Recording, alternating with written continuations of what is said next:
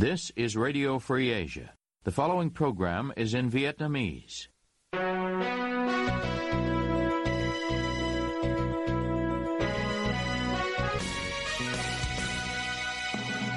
Đây là Đài Á Châu Tự Do, phát đi từ thủ đô Washington, D.C., Hoa Kỳ.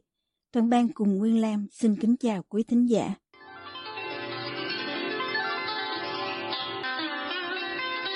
Mời quý vị theo dõi chương trình phát thanh tối ngày 7 tháng 2 năm 2023, đang được phát trực tiếp từ lúc 9 giờ giờ Việt Nam trên trang chủ Ban Tiếng Việt Đài Á Châu Tự Do. Mở đầu cho chương trình phát thanh hôm nay, mời quý vị đến với bản tin chi tiết. Các tai nạn máy bay quân sự gần đây ở Việt Nam, bao gồm cả vụ rơi phi cơ Su-22 ở Yên Bái vừa qua, có nguyên nhân chính là máy bay quá cũ và phi công không được đào tạo đầy đủ, theo phỏng đoán của một số chuyên gia trên thế giới.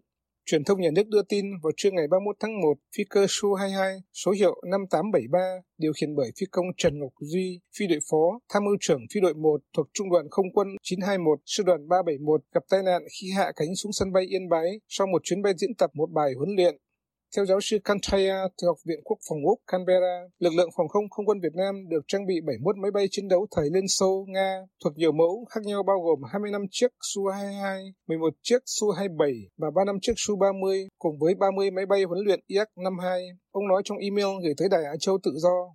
Năm 2019, các quan chức quốc phòng Hoa Kỳ phục vụ tại Hà Nội báo cáo rằng các sĩ quan quân đội Việt Nam đã bày tỏ sự không hài lòng với các thiết bị và dịch vụ của Nga Ông cho biết các máy bay ném bom Su-22 của Việt Nam mua từ những năm 1980 đang gần như lỗi thời khi chúng sắp hết thời hạn sử dụng. Theo ông, có hai lý do có thể khiến chiếc tiêm kích số hiệu 5873 gặp nạn, đó là hỏng bộ phận hạ cánh và lỗi của phi công. Theo báo chí Việt Nam, chiếc Su-22 đã gặp sự cố khi hạ cánh và phi công được lệnh nhảy dù. Dù vậy, phi công từ chối, cố gắng khắc phục sự cố bằng tay nhưng không thành công và máy bay đã bị rơi. Ba vụ tai nạn của máy bay quân sự Việt Nam, CASA C-212, Su-22 và Jack 52 trong những năm gần đây cho thấy lỗi của phi công có thể do hạn chế về giờ bay và phụ thuộc vào thiết bị bay mô phỏng. Theo một nghiên cứu, các phi công của không quân Việt Nam chỉ sử dụng các quy tắc bay ảo hoặc vector radar trong điều kiện thời tiết hoàn hảo và không có kinh nghiệm trong điều kiện thời tiết bất lợi. Đại úy Trần Ngọc Duy sau khi tử nạn được vinh thăng thiếu tá, ông có 13 năm phục vụ lực lượng, trải qua nhiều chức vụ, bay trên nhiều loại máy bay, tích lũy được hơn 725 giờ bay trong đoạn video quay bằng điện thoại về vụ tai nạn được người thân của phi công đăng tải trên Facebook cá nhân, cho thấy chiếc Su-2 khi gần hạ cánh xuống đường băng bất ngờ trao nghiêng, một ngọn lửa nhỏ bùng lên từ buồng lái, sau đó ghế ngồi của viên phi công được phóng ra nhưng không thấy bung dù. Chiếc máy bay sau đó đâm sầm xuống đường băng, gây ra tiếng nổ, tạo thành cột khói và lửa khổng lồ. Sau tai nạn, Bộ Quốc phòng yêu cầu các đơn vị liên quan điều tra nguyên nhân, nhưng cho đến nay, lý do máy bay gặp nạn vẫn chưa được công bố. Giáo sư Zachary Abuja, giảng viên về an ninh chiến lược tại National War College, Hoa Kỳ và là chuyên gia về tình hình Việt Nam và Đông Nam Á, phỏng đoán rằng các vụ tai nạn xảy ra với phi cơ quân sự của Việt Nam là do phi công không được đào tạo và luyện tập nhiều bên cạnh lý do phương tiện bay quá cũ. Ông nói trong email gửi cho Đài Á Châu Tự Do. Lực lượng không quân Việt Nam có rất nhiều máy bay rất cũ, bao gồm cả Su-22, nhiều trong số đó gần hết hạn sử dụng. Một vấn đề khác là vì máy bay đặc biệt là những chiếc mới hơn như Su-27 rất đắt tiền, nên việc sử dụng và huấn luyện chúng trở nên miễn cưỡng. Nó tạo ra một vòng lẫn quẩn, bởi vì chúng đắt tiền và không có ngân sách để thay thế chúng, nên phi công không được đào tạo đủ. Khi họ sử dụng chúng, tai nạn dễ xảy ra hơn vì họ chưa được đào tạo. Nhà báo Nguyễn Đình Ấm, người từng làm việc cho tạp chí Hàng không Việt Nam, cho biết có thể do thiếu nguyên liệu và kinh phí nên phi công bay huấn luyện rất ít Nhà tôi ở gần sân bay quân sự Gia Lâm, máy bay cất cánh là biết ngay. Tuy nhiên, năm thì mười họa tôi mới nghe thấy tiếng máy bay. Máy bay quá cũ kỹ, bảo dưỡng không tốt và phi công lâu không bay, phản xạ kém, rất dễ xử lý sai lầm và dẫn đến tai nạn. Đại hội lần thứ 13 của Đảng Cộng sản Việt Nam vào đầu năm 2021 thông qua một chương trình hiện đại hóa quân sự lớn, ưu tiên cho lực lượng phòng không không quân. Tuy nhiên, chương trình này đang gặp trở ngại lớn, có nguyên nhân cả khách quan và chủ quan. Nhà nghiên cứu Nguyễn Thế Phương, giảng viên khoa quan hệ quốc tế của trường Đại học Kinh tế Tài chính Thành phố Hồ Chí Minh và là nghiên cứu viên cộng tác tại Trung tâm Nghiên cứu Quốc tế, Trường Đại học Khoa học Xã hội và Nhân văn Đại học Quốc gia Thành phố Hồ Chí Minh nói hiện đại hóa không quân là nhu cầu bức thiết của quân đội Việt Nam.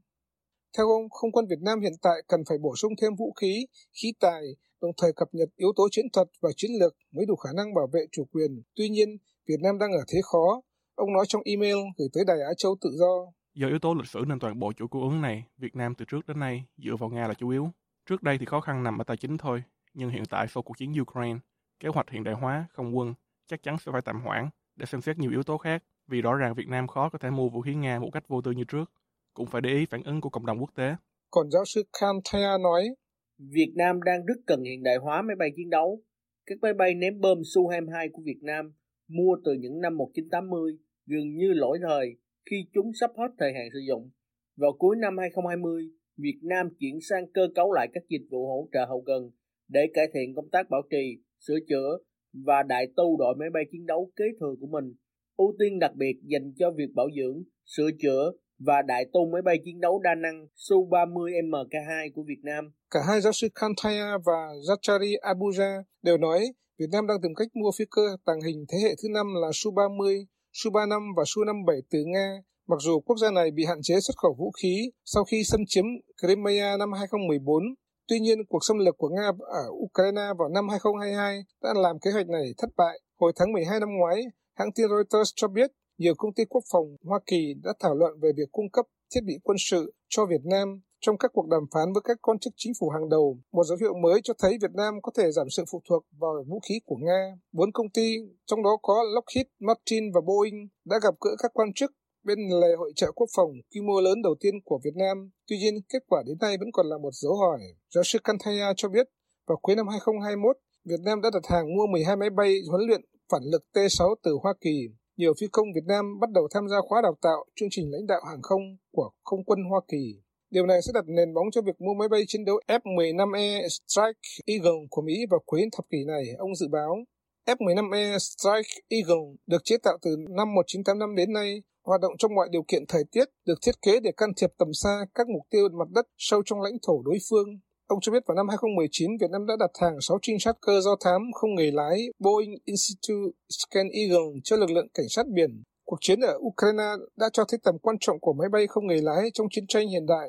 Hoa Kỳ sẽ là một thị trường nhất định cho quân đội Việt Nam. Nhà nghiên cứu chuyên sâu về Việt Nam nói, Có hai hạn chế đối với việc Việt Nam mua vũ khí không phải của Nga Đầu tiên là di sản phụ thuộc vào Nga về phụ tùng, dịch vụ, hỗ trợ bảo trì và ngôn ngữ. Hạn chế thứ hai là chi phí và thời gian. Vũ khí của Mỹ và châu Âu rất đắt đỏ và Việt Nam sẽ cần phát triển một mạng lưới hỗ trợ hậu cần phù hợp và sẽ mất nhiều thời gian để phát triển. Tuy nhiên, theo giáo sư Jachari Abuja, khả năng Việt Nam mua máy bay quân sự từ Mỹ là rất thấp và Hàn Quốc là nhà cung cấp tiềm năng. Tôi đang hết sức chú ý đến mối quan hệ được nâng cấp gần đây với Hàn Quốc Hàn Quốc đang cố gắng bán máy bay chiến đấu mới nhất của mình ra nước ngoài. Giá đắt hơn rất nhiều so với máy bay chiến đấu của Nga, nhưng vẫn rẻ hơn so với Mỹ hoặc châu Âu. Theo Kantaya, bên cạnh tiêm kích và cường kích MiG và Su, hiện quân đội Việt Nam còn được trang bị trực thăng từ Liên Xô, Nga. Cựu sĩ quan tình báo quân đội Vũ Minh Trí đánh giá Việt Nam gặp rất nhiều khó khăn trong việc nhập khẩu vũ khí từ phương Tây vì nguồn tài chính eo hẹp, trong khi vũ khí phương Tây thường có giá đắt hơn nhiều so với vũ khí Nga truyền thống. Việt Nam dành phần lớn ngân sách quốc phòng cho việc trả lương cho sĩ quan, quân lương, quân nhu và phần để dành cho mua vũ khí không nhiều, ông chia sẻ. Tham nhũng và thiếu minh bạch trong quân đội cũng là những thách thức tiếp theo, ông nói. Cái hoạt động mua bán vũ khí, trang thiết bị quân sự ấy, thì của Việt Nam nói chung nó là thiếu minh bạch. Ta đã từng nghe những thông tin đối tác ấy là về việc các người những người mà được giao nhiệm vụ đi mua vũ khí trang bị kỹ thuật quân sự ở Việt Nam ấy thì đều muốn cải giá vào, tức là cài cái phần hoa hồng của mình ấy anh Vâng. vào trong cái giá để ký với các nước ấy để mà tham nhũng và trong khi đấy thì các nước phương Tây ấy, thì người ta không chấp nhận cái việc đấy Thứ nữa, Việt Nam không có sự tin tưởng từ phương Tây khi Hà Nội luôn coi Bắc Kinh là bạn bốn tốt, còn Hoa Kỳ và các quốc gia dân chủ phương Tây có ý đồ lật đổ chế độ, ông Trí nói. Một ngôi miếu được cho là thờ cố Trung tá Nguyễn Đình Bảo của quân lực Việt Nam Cộng Hòa trên đồi Sạc Ly, huyện Đắc Tô, tỉnh Con Tum, nghi bị phá hoại ngay dịp Tết Nguyên đán trong khi nhà nước Việt Nam kêu gọi hòa giải dân tộc để xây dựng đất nước. Trung tá Bảo là tiểu đoàn trưởng tiểu đoàn 11 nhảy Dù, người bỏ thân xác lại ở đỉnh đồi Sạc Ly cùng với các chiến hữu của mình năm 1972 và được nhạc sĩ Trần Thiện Thanh tưởng nhớ trong ca khúc nổi tiếng Người ở lại Sạc Ly. Theo video clip của Facebook Lina Nguyễn, người Úc gốc Việt, đến viếng miếu vào ngày 28 tháng 1, tức mùng 7 Tết Quý Mão. Ngôi miếu đơn sơ nằm giữa ngọn đồi, bị đập phá thành những mảnh vỡ nằm ngổn ngang Bên cạnh đó là bàn thờ Phật còn nguyên. người ta vẫn còn nhận ra tấm đá có in huy hiệu của binh chủng nhảy dù Việt Nam Cộng Hòa với con đại bàng sải cánh và cánh dù phía đằng sau cùng với dòng chữ vì quốc vong thân. Không rõ miếu thờ bị phá hoại từ khi nào, nhưng vào ngày 6 tháng 1, Facebooker Ngọc Thúy Bitins cùng một nhóm du khách đi viếng đồi Sạc Ly và tấm ảnh chụp lưu niệm khi đó cho thấy miếu thờ nêu trên vẫn còn nguyên vẹn. Facebooker Lina Nguyễn trong video của mình cho biết bà phải nhờ người dùng xe máy chở bà với quãng đường dài khoảng 15 cây số đường đèo đến nơi ngôi miếu tọa lạc, đường đi hiểm trở, phần lớn quãng đường người lái xe máy chỉ có thể đi xe số 1. Do đường xá khó khăn như vậy nên bà loại trừ khả năng miếu bị đập phá bởi trẻ con. Bà nghi ngờ có một bàn tay phá hoại trong việc phá miếu thờ. Bình luận về việc miếu thờ Sạc Ly bị đập bỏ, cựu tù nhân chính trị, nhạc sĩ Trần Vũ Anh Bình cho rằng có hai khả năng hoặc miếu bị phá hủy bởi cá nhân hay nhóm nào đó không liên quan đến chính quyền, hoặc do chính quyền Việt Nam chủ trương phá bỏ.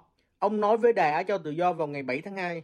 Nếu đây là do cái chủ trương của nhà cầm quyền thì thực sự nó không đáng để mà họ làm cái điều này. Cái việc mà họ phá hoại cái ngôi miếu này, nếu có, đó nó rất là tồi bại.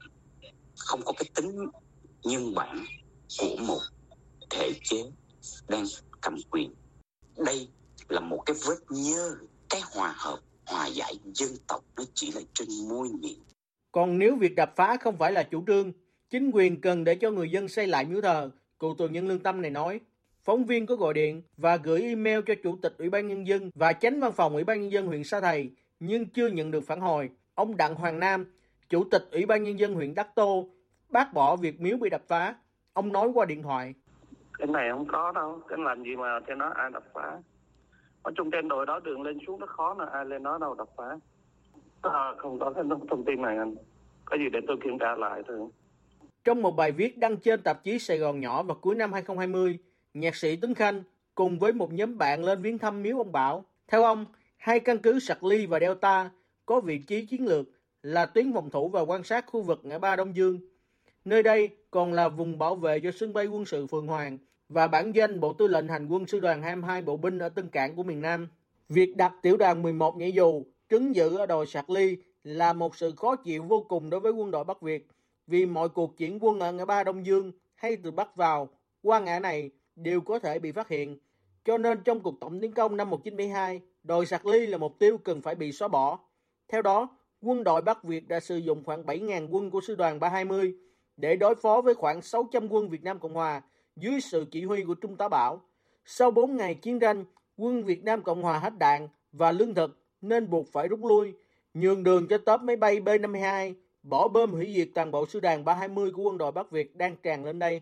Sạc ly phút chốc thành bình địa, kể cả những bộ đội từ Bắc vào, cho đến những thân xác còn nằm lại của quân nhân Việt Nam Cộng Hòa. Trong trận chiến này, theo nhà văn Văn Nhật Nam, cả hai bên thiệt hại rất nhiều quân, tổng cộng khoảng 4.000 đến 5.000 quân, trong đó có 400 lính Việt Nam Cộng Hòa.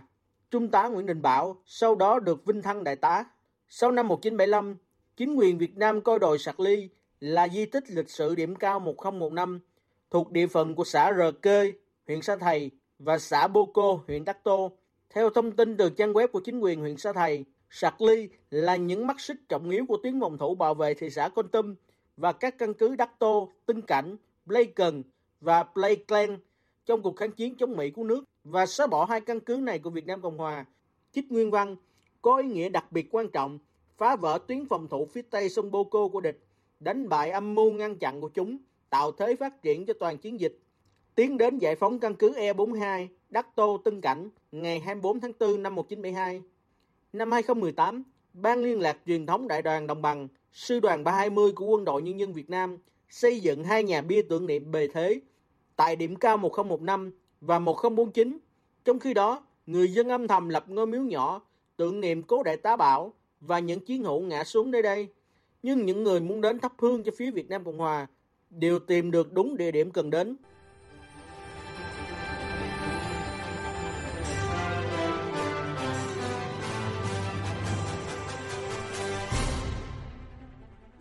Quý thính giả đang theo dõi chương trình phát thanh của Đài Á Châu Tự Do.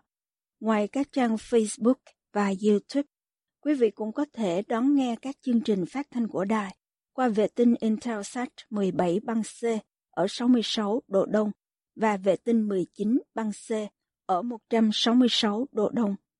Tiếp nối chương trình, thưa quý vị.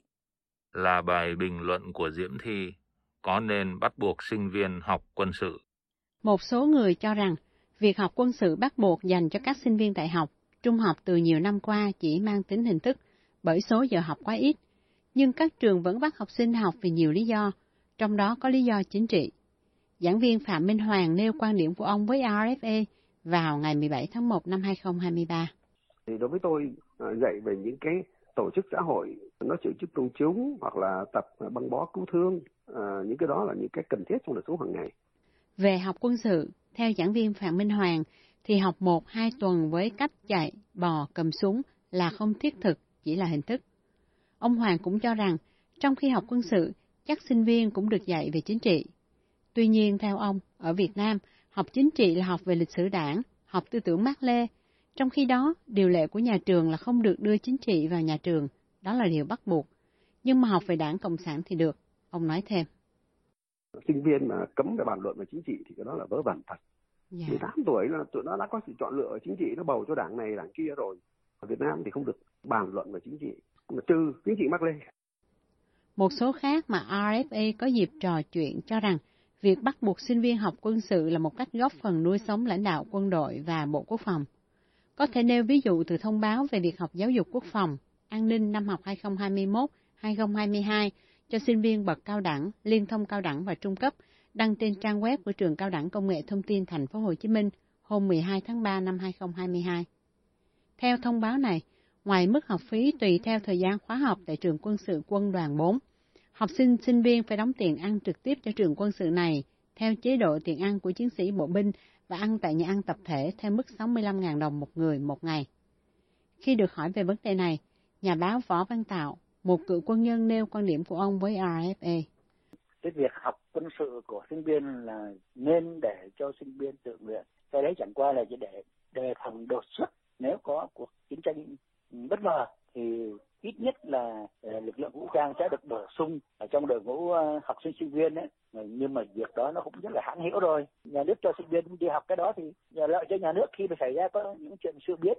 Bây giờ hầu hết các trường đại học đều đều áp dụng chế độ bắt buộc thì tôi thấy nó vô cùng lãng phí, bỏ rất nhiều nguồn nguồn lực vào đấy nhưng mà không giải quyết được cái gì cả. Cùng ý kiến với nhà báo, cựu quân nhân Võ Văn Tạo, tiến sĩ kinh tế Nguyễn Huy Vũ viết trên Facebook cá nhân của ông rằng chúng tôi xin trích đăng, cũng như tất cả các chương trình giáo dục khác của quốc gia, giáo dục quốc phòng của Việt Nam đang bị khủng hoảng nặng, nó trở thành một chương trình vô bổ và lãng phí, lãng phí thời gian, công sức và tiền bạc. Để cải cách nó, cải cách giáo dục, cũng như những lĩnh vực khác, Việt Nam cần những lãnh đạo quốc gia mới, hiểu biết, có trách nhiệm và có năng lực hơn. Những lãnh đạo tiềm năng này không khó để tìm trong nhân dân, nhưng muốn đưa họ lên vị trí dẫn dắt quốc gia để thực hiện một cuộc cải cách lớn, đất nước buộc phải có một cuộc bầu cử tự do để chọn ra họ và trao cho họ trách nhiệm. Hiện nay, học sinh trung học phổ thông, trung học chuyên nghiệp, dạy nghề, phải học quân sự, sinh viên các trường cao đẳng, đại học, học môn giáo dục quốc phòng tại trường hoặc tại các trung tâm giáo dục quốc phòng. Sinh viên học đủ nội dung, chương trình giáo dục quốc phòng, đủ điểm kiểm tra, thi học phần theo quy định sẽ được cơ sở đào tạo cấp chứng chỉ về giáo dục quốc phòng.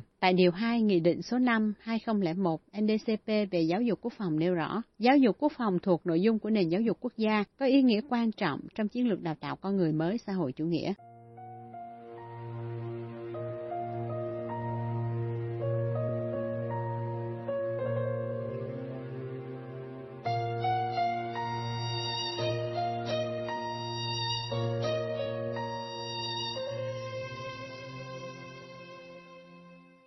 Quý tín giả vừa theo dõi chương trình phát thanh tối ngày 7 tháng 2 năm 2023 của Ban Việt ngữ Đài Á Châu Tự Do.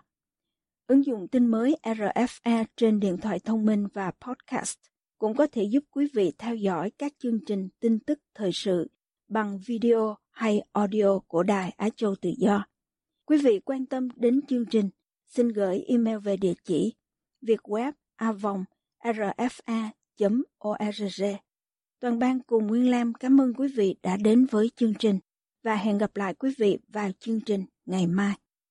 You have been listening to Radio Free Asia.